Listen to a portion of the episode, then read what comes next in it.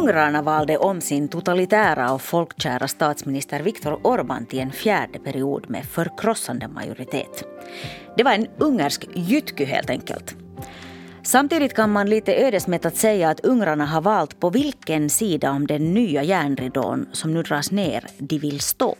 Europa eller Ryssland, vem vill ungrarna hellre vara kompis med? Och vad ställer det till med för resten av oss i EU? Det här ska vi prata om i nyhetspodden idag. Jag heter Jonna Nupponen och med mig här i studion har jag utrikesreporter Thomas Selén. Hej. Hallå. Du har själv ungerskt påbrå och du har också följt Ungern i många år. Thomas, hur lyckades Viktor Orbán så här bra ännu en gång? Två saker som är viktiga att poängtera här. Det ena är att Viktor Orbán lyckades med hjälp av det maskineri han har byggt upp under över ett decennium. Mm. Så att det är det första. Han har en hög karisma, han har lovat säkerhet, han har lovat ekonomisk trygghet. Allt det där som liksom jag menar, det, det, ser bra ut och det låter bra. Det är klart att man vill ha det som väljare. Men sen ska vi komma ihåg att inte alla ungrare ville ha Orban. Det fanns en opposition, det finns många människor som inte ens gick och röstade. Så att det, den valprocent han har fått en del av befolkningen som har velat ha honom. Mm. Mm. Men sen har ju alltså Fidesz och Viktor Orban under tiden vid makten ritat om den politiska kartan så att de här valdistrikten är till Fidesz fördel, vilket gör att de blir otroligt, otroligt starka på landsbygden på grund av det här. Medan städerna fortfarande har så pass mycket folk i sig att där kan de inte riktigt kontrollera det än på samma sätt. Mm. För många verkar den här jordskredssegern trots allt ha kommit som en överraskning. Man mm. trodde, eller kanske hoppades, att oppositionen skulle ha haft en lite större chans. Mm. Vad betyder det nu att Orban sitter kvar ohotad i fyra år till? Ja, för det första så betyder det garanterat mer av samma som vi redan har sett. Det vill säga mm. en hårdare kontroll över vad som sägs och var det sägs. Det vill säga medierna om, om möjligt hamnar i ännu större sån här liksom kläm. Ehm, det som händer är förstås att Viktor Orbáns och, och Fidesz retorik fortsätter, det vill säga att man tutar vidare med familjevärderingar, med nationalistiska idéer. Man fortsätter peka finger åt EU samtidigt som man gärna tar emot pengarna, samtidigt som man då internt hävdar att man, man jobbar för ett fristående Ungern. Eh, så det kommer att vara en hel del av det här samma som vi har hört de senaste tio åren. Men igen då, eftersom han har suttit vid makten så länge så betyder det för Viktor Orbán personligen att det här är en gigantisk egoboost. Han har mm. redan visat att hans ego växer för varje valperiod som går. Med det här så han går ju omkring som en kung förmodligen just nu och känner sig som att han kan göra vad som helst. Så vi kommer att se en ännu mer arrogant ungersk politik förmodligen. I alla mm. fall utåt sett. Ja, för Viktor Orbáns parti Fidesz, det är högerpopulistiskt, det är ärkenationalkonservativt, det är anti-EU, trots att Ungern ju då är EU-medlem sedan 2004. EU-skeptisk. Ja, okay. uh, trots att Ungern då är EU-medlem sedan 2004. Uh, EUs pengar har då hela tiden dugt förstås åt Viktor Orbán. Mellan åren 2014 och 2020 tog Ungern emot 27 miljarder euro i EU-stöd. Det är mm. ganska mycket pengar. Men EUs regler, det struntar man gärna blankt i. Ett hurdant Ungern får EU nu i och med den här som sagt, eh, ett mer arrogant Ungern är vad EU får. EU har ju, för någon som har följt med nyheterna de senaste tio åren, så har ju EU haft problem med Ungern konstant. Mm. I början så ignorerade man det lite, för att då var det inte så fruktansvärt uppenbart. 2010 när Fidesz och Orbán först kom till makten, innan den här långa perioden då inleddes med konstant maktinnehav, så då var de ändå ganska försiktiga. Um, det var då man började peta i vissa av de här strukturerna.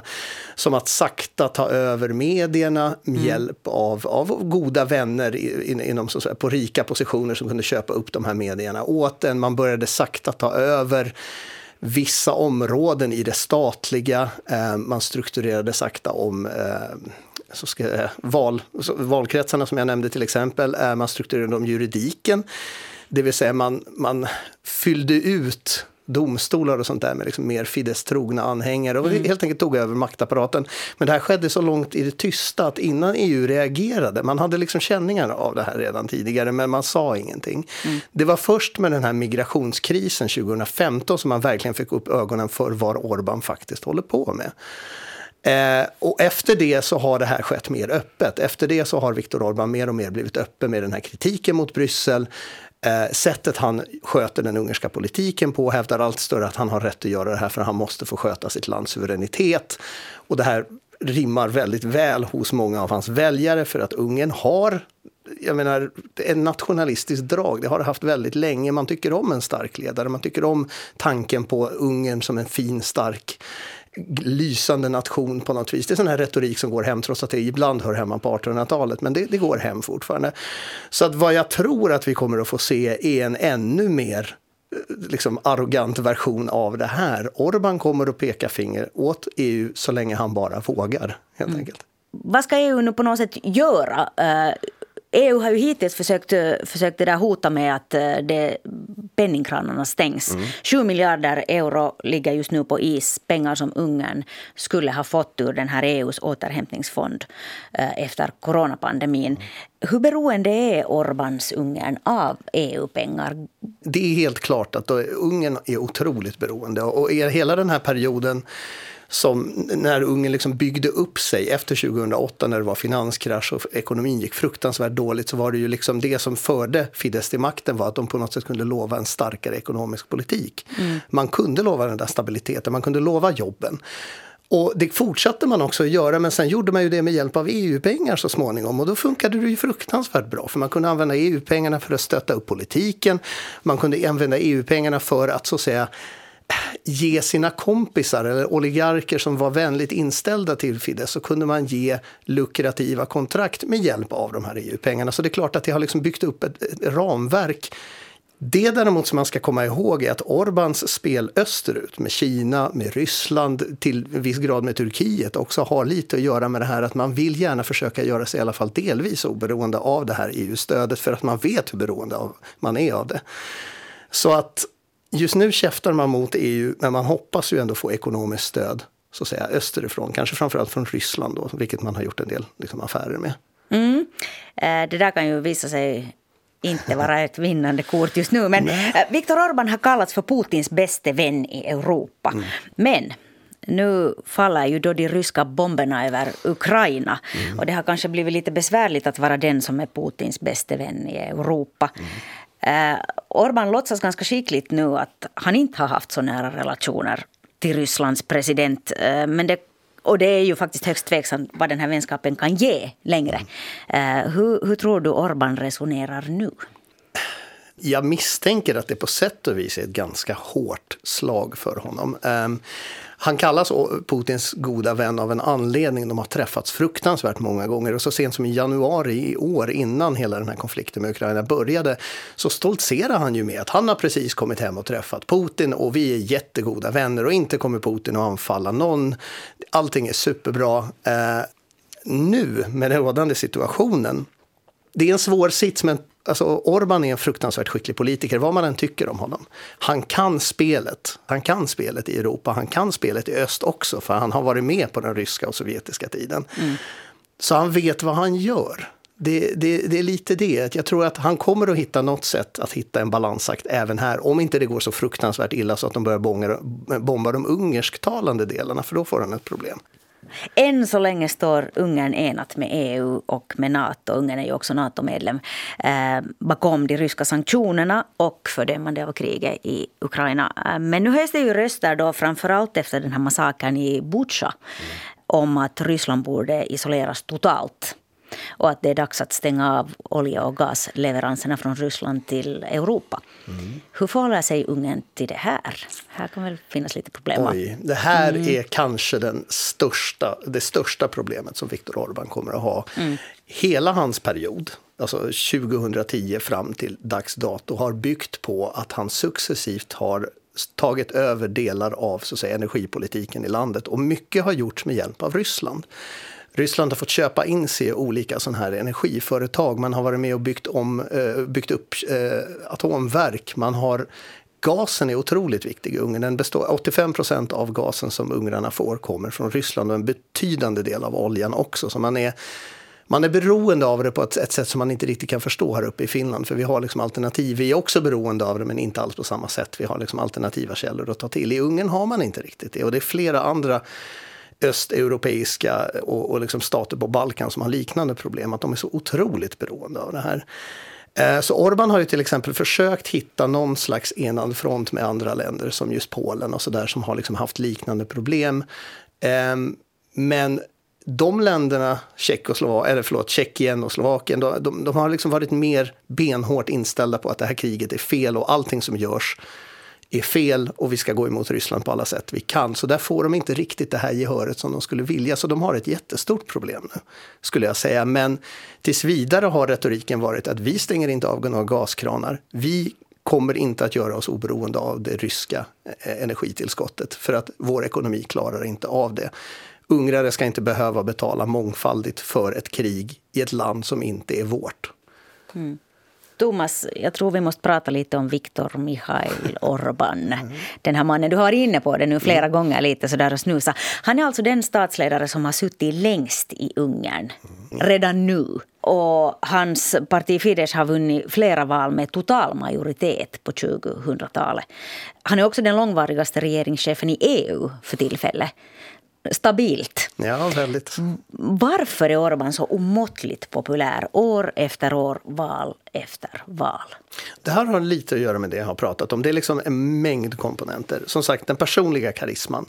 Han blev populär redan som ung. När kommunismen var i det absolut sista på väg att falla så höll han ett otroligt bejublat tal på hjältarnas torg. Och jag menar, det finns Youtube-klipp på det, det är värt att se det. Det är alltså en ung kille på kring 20 som har enorma massor framför sig som liksom blöder fortfarande från ett inbördeskrig någon gång på 50-talet. Som har genomlevt sovjetisk ockupation. Det är liksom en brytningstid, känslorna svallar och han får otroligt mycket applåder för ett väldigt välskrivet tal, det ska sägas. Så han har det där liksom bakom sig. Han har liksom lyfts upp redan som ung och han har mm han har en skicklighet som politiker, som sagt. Han känner av det. Han har en sån här fingerspets, äh, fingertoppskänsla när det gäller politik. Så han vet vilka knappar han ska trycka på. Han vet när han ska vara aggressiv, han vet när han ska dra sig tillbaka. Så det här gör att han manövrerar väldigt väl. Sen har han som sagt utlovat väldigt, han vet vad folket vill ha. Han är en populist när populister är som bäst. Han vet när ungrarna vill ha liksom mat på bordet, han vet när de vill ha jobb, när han vet vilka känslor som berör mest och han plockar upp dem Eh, och sen, och igen, jag vet inte vem Orban är som sådan, men det enda egentligen genomgående draget hos honom verkar vara att han faktiskt bryr sig om Ungern. Han är en nationalist på det sättet att Oavsett om han har stått på den liberala sidan, vilket han gjorde som början i politiken, till att han sakta gled mer och mer åt höger, eh, så har han ändå alltid värnat om Ungern, det ungerska stora. Mm. Så att allt det här går väldigt väl hem hos ungra, många ungrare utan att bli för långrandig, jag har en anekdot om min egen pappa. Som alltså, vi flyttade Ungern när Sovjetunionen kollapsade, eller strax innan det gjorde det. Och min pappa som ändå har bott i Sverige många, många år, han har tittat på svensk tv, han, rör, han har jobb i svenska liksom, miljöer. Han tittar på ungersk tv och jag vet att sista åren när Fidesz liksom var som bäst och min pappa började bli liksom sämre och äldre. Han tittade bara på den ungerska tvn och den var fylld med just sådana här nostalgiska bilder. Det var liksom folkdans, det var som Ungern hade varit en gång i tiden. Det var gamla humorprogram från tiden när den gyllene ungerska åldern var. Och han blev påverkad av det här. Han började tycka att Orban är ju en ganska god kille liksom, som faktiskt tar hand om Ungern. Och då befinner han sig i en soffa i Sverige och i ett Ungern som han inte varit på på över 30 år. Så att då kan man ju tänka sig som han flydde. Som han flydde från. Mm. Så då kan man ju förstå hur det påverkar folk som är där som vars vardag påverkas av det Viktor Orbán gör med politiken. Och så fort Orbán gör någonting bra så är det superbra. För ingen har tagit hand om oss. Det har varit kommunister som har förstört för oss. Det har varit socialister innan Orbán som har varit korrupta. Nu vill EU krossa oss och tvinga på oss en massa moderna värderingar som vi inte riktigt vet om vi vill ha. Så det är liksom... Viktor utmålar sig som ett, ett värn mot resten av världen och många köper det. Mm. Vad vill Orbán med sitt Ungern nu? Nu har han det i sin hand igen. Ja. Han har målmedvetet styrt det mot ett allt mer auktoritärt samhälle där staten styr över domstolar, media, universitet och i slutändan Viktor Orban över allt och alla. Är det framväxten av en diktatur inom EU vi ser här? Ja och nej kanske. Det är som sagt, Ungern är ju ett litet land. Det är inte så många medborgare ändå om du jämför med ett imperium som Ryssland eller ett USA. Och så där. Så mm. De har inga sån här territoriella anspråk, i alla fall inte än. Ett tag pratade de om en stor Ungern, att man skulle återta områden som tidigare har tillhört Yadi Yada någon gång innan första världskriget. Det har man lite släppt nu tror jag. Utan det handlar om att göra ett starkt oberoende Ungern där man på något sätt har försäkrat sig om att pengarna flyter in någonstans ifrån, men man är inte så nogräknad egentligen varifrån den kommer. Jag tror att Orban kommer att fortsätta att samla makten kring sig. Eh, men så länge han är beroende av EU så kommer han inte strypa all opposition. Han kommer inte våga strypa riktigt alla medier. För så länge han behöver ha någonting att peka på och säga att hej, titta vi har fortfarande demokratiska element hos oss så kommer det inte bli någon fullfjädrad diktatur. Om maktbalansen helt skiftar och han är tvungen att börja förlita sig på helt andra källor som ett kinesisk ekonomi eller rysk ekonomi. Nu vet jag inte om det är möjligt längre efter vad som pågår nu, men teoretiskt sett så då kan vi eventuellt se ett ytterligare skifte. Men så är det ju inte fallet just nu. Allt beror på vad som händer runt om honom skulle jag säga. Tusen tack Thomas Silén för att du förklarade det här för oss. Tack. Du har lyssnat på nyhetspodden från svenska YLE och jag heter Jonna Nupponen. Producent är Ami Lassila. Tekniken sköttes av Max Kivivuori. Fortsätt lyssna på oss.